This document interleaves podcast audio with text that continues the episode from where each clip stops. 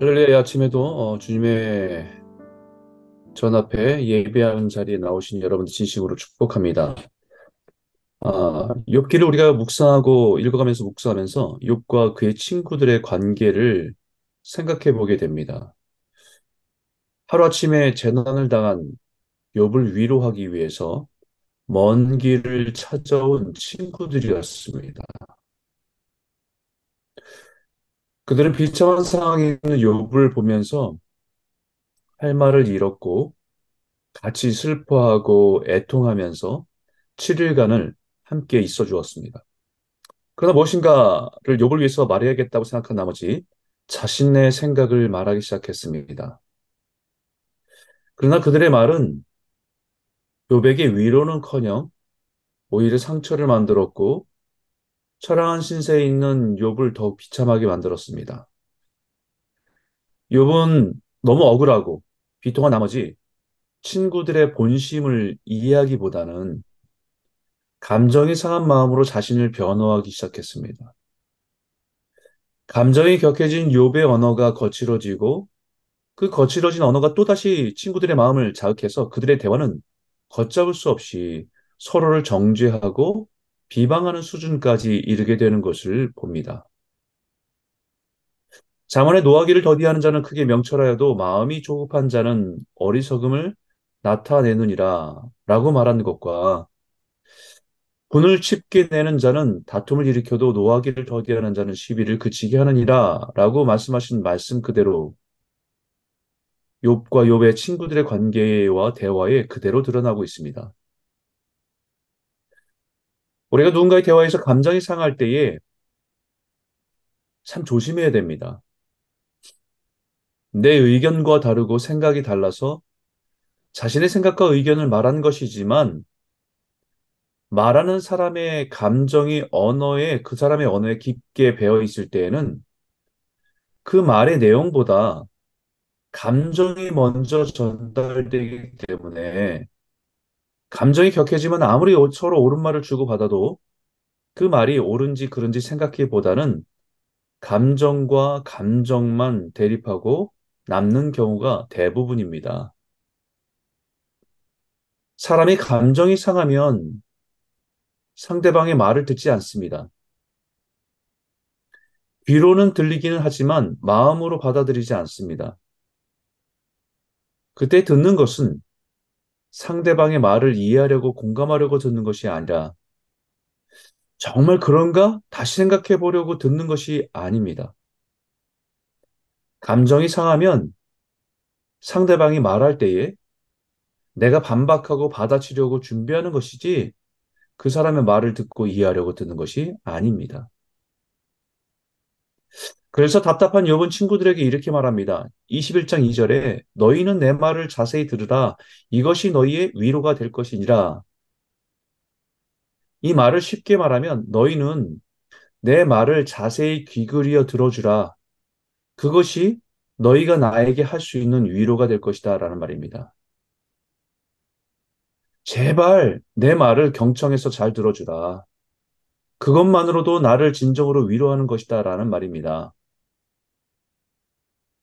그런 의미에서 자세히 듣는다, 집중해서 듣는다라는 말의 뜻으로 경청이라는 단어를 생각해 보기 바랍니다. 경청. 누군가의 귀 기울여서 듣는 모습을 경청이라고 합니다. 특히 기울, 기울어질 경, 들을 청이란 의미처럼 상대방이 말할 때에 들으려고 몸을 기울이는 것입니다. 그리고 청자의 한자를 분해하면 귀 이자에 임금 왕자, 그리고 오른쪽에는 열십자와 눈목자, 한일자와 마음심자입니다. 이것을 하나하나 풀어서 연결해서 이 의미를 해석하면 귀 기울 경청이라고 하는 것은 귀 기울여 잘 듣는다는 것이고 그 순간에 상대방이 말할 때 내 몸에 귀, 내 몸의 귀가 왕이 되도록 집중하는 것이고 열 개의 눈으로 살펴봄으로 내 마음과 말하는 사람의 마음이 한 마음이 되도록 하는 것이 경청이다라는 의미입니다.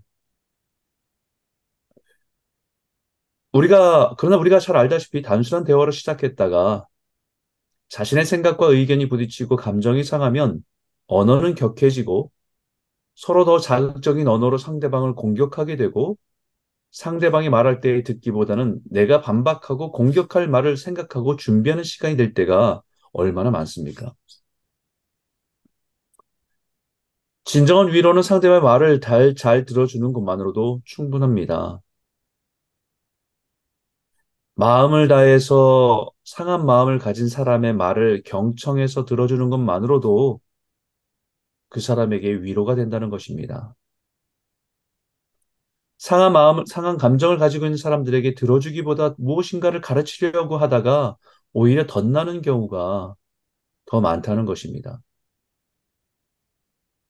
여러 가지 고난으로 힘든 시간을 지나는 사람에게 우리의 몸을 기울이고 그의 몸짓에서 그의 표정과 눈빛으로 말하고 있는 모든 의미를 놓치지 않고 들어주므로 그가 지금 얼마나 아픈가를 이해하고 공감해 주는 것만으로도 큰 위로가 된다는 것입니다.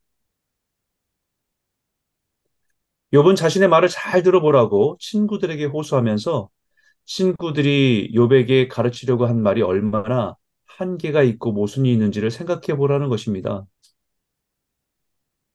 정말 너희 말대로 의인은 복받고 악인은 심판받는가?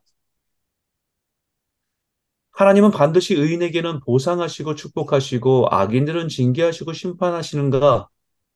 그 말은 궁극적으로는 맞는 말이지만 정말 우리가 살아간 세상이 그런가 생각해 보라는 것입니다.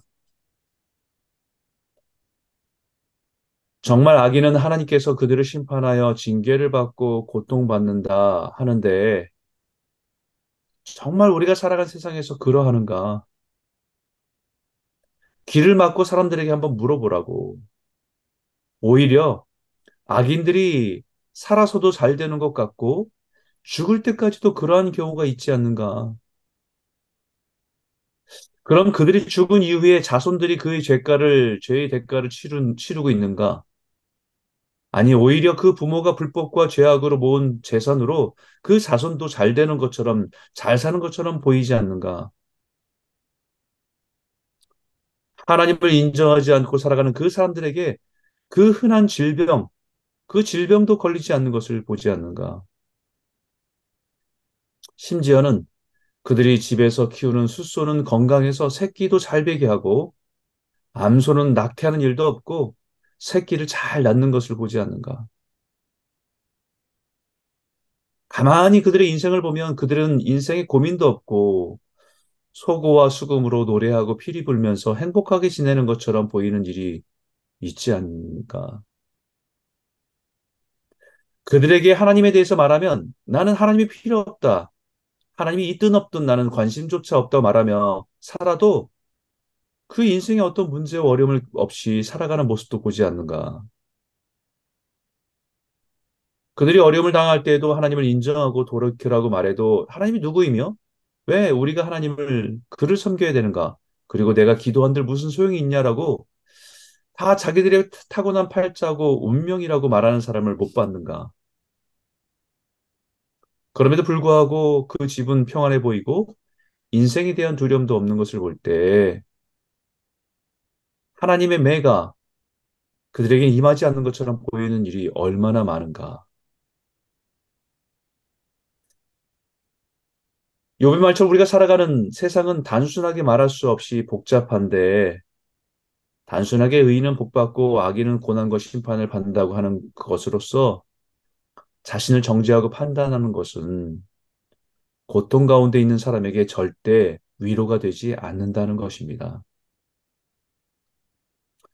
하나님의 크신 섭리와 뜻을 다 이해할 수, 헤아릴 수 없는데 마치 수학 공식처럼 누군가에게 적용해서 판단하고 비판하는 것은 그 사람을 위로하는 것이 아니라 그 사람을 깨우치는 것이 아니라 오히려 그 사람의 커다란 상처를 만드는 일이라는 것입니다. 자신의 신앙의 소신과 경험으로 가르치는 것은 헛된 위로일 뿐이라는 것입니다. 우리가 살아가는 세상은 깨어진 그리고 모순된 세상에서 살아가고 있다는 것입니다. 그런 세상 속에서 고난당하는 사람을 위해서 우리가 할 수 있는 진정한 위로는 잘 귀 기울여 들어주는 것입니다. 경청하는 것을, 것만으로도 큰 위로가 될 수 있습니다. 그 상한 마음으로 때로는 억울함을 호, 고통, 고통, 억울함을, 고통을 호소하고 거친 언어로 표현해도 곁에서 그 마음을 헤아려 주면서 들어주는 것이 참된 위로이고 회복의 발판이 되어줄 수 있는 것이죠. 사랑하는 성도 여러분, 우리가 살아간 세상은 참으로 모순된 세상에 살아갑니다.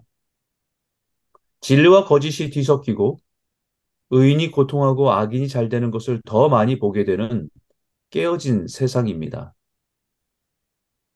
자신이 잘못이 아닌 이미 깨어진 질서 속에서 고통을 끌어안고 살아간 사람들이 참 많은 세상입니다.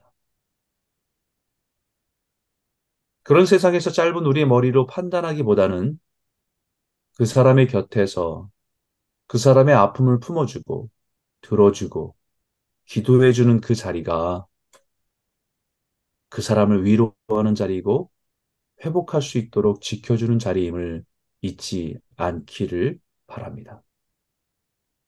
오늘 이 아침에 이 말씀을 깊이 묵상하면서 우리가 조금 아는 어떤 지식을 가지고 누군가를 판단하고 누군가를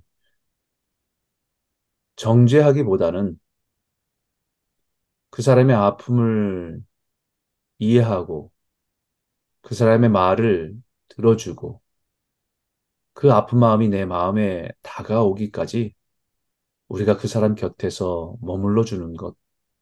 그것이 진정한 위로이라는 것을 기억하고 이 아침에 하나님 앞에 머물며 기도하는 자리에 나아가는 저와 여러분 모두가 되시길 주 이름으로 축복합니다.